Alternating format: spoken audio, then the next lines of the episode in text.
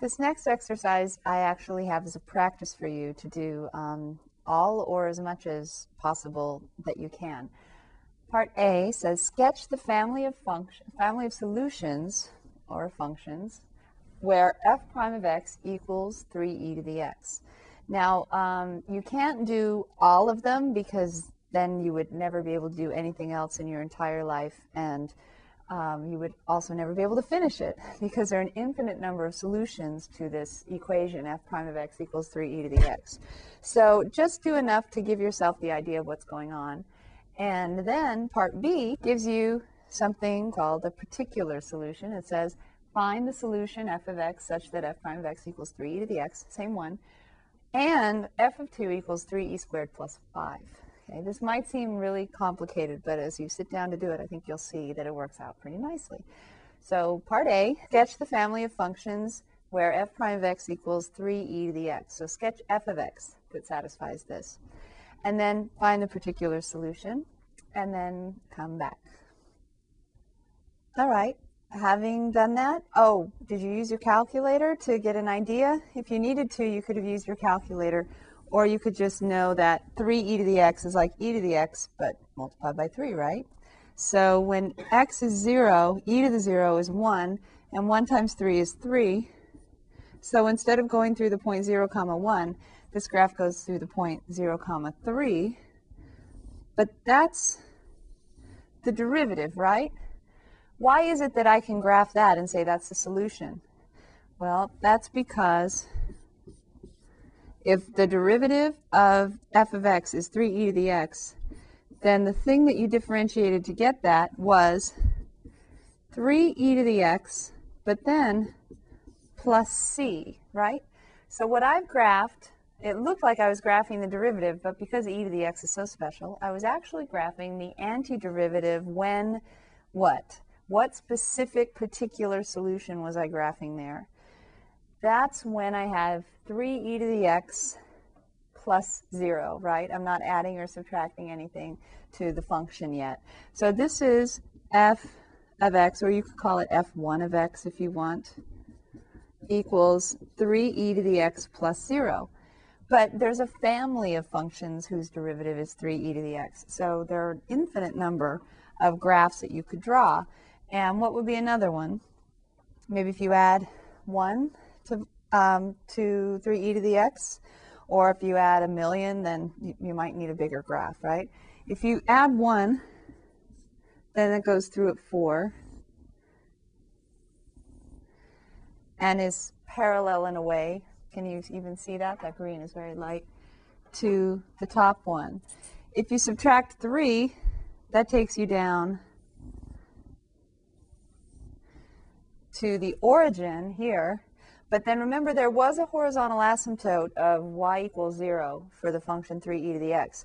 So this is a horizontal asymptote of y equals negative 3. If we're looking at, say, f3 of x equals 3e to the x minus 3. Or you could subtract more and be down here the dotted line down here. Maybe you're subtracting, I don't know, 7. You could subtract a million, but then again, you'll need a bigger graph. So the family of functions, you're probably starting to see the pattern here. Notice if you draw a tangent line at x equals 0, the tangent lines should all be parallel if I drew it correctly. So this is a family of functions whose derivative is 3e to the x. And so this is probably good enough for your solution to a, if you'd like, you could write f of x equals 3e to the x plus c to show that c can represent any possible constant, and so you can be anywhere up and down on the y-axis. Part B wants you to be specific about which f of x we're talking about, and it's given you more information. f of 2 is 3e squared plus 5. So that means you need your antiderivative to be the function that when x is 2,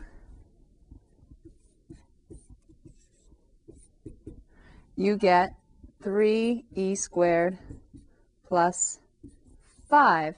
And the squared comes from the power um, the e of x. So 3e squared plus 5 needs to equal 3e squared. Oops, I made a mistake here. I'm sorry, I'm jumping ahead. The general antiderivative has a c here, right? We don't know what it is. We're going to find it by plugging in 2 for x. So I kind of gave away the whole thing, didn't I? Because if I plug in 2 for x into the general antiderivative, I get 3e squared plus c, but that needs to equal f of 2, which is given to me to be 3e squared plus 5. So when I solve for c, this time I solve for c, not for x, on all these particular solutions, you need to know what c is. I subtract 3e squared from both sides, and I get 5 equals c. So that tells me that actually this the particular solution to this derivative is 3e to the x plus 5. So the particular antiderivative of 3e to the x is 3e to the x plus 5 because I was given that f of 2 is 3e squared plus 5. All right, if you feel like it went around in circles, these kinds of problems sort of do, especially when I'm explaining them, because the because is an inverse, so it takes you backwards, right? Um, some more of these will be coming up, so um, don't worry too much about getting it all down. It's it's really quite straightforward. You plug in the x you're given, that's equal. That makes the y you're given. You solve for the c that you need.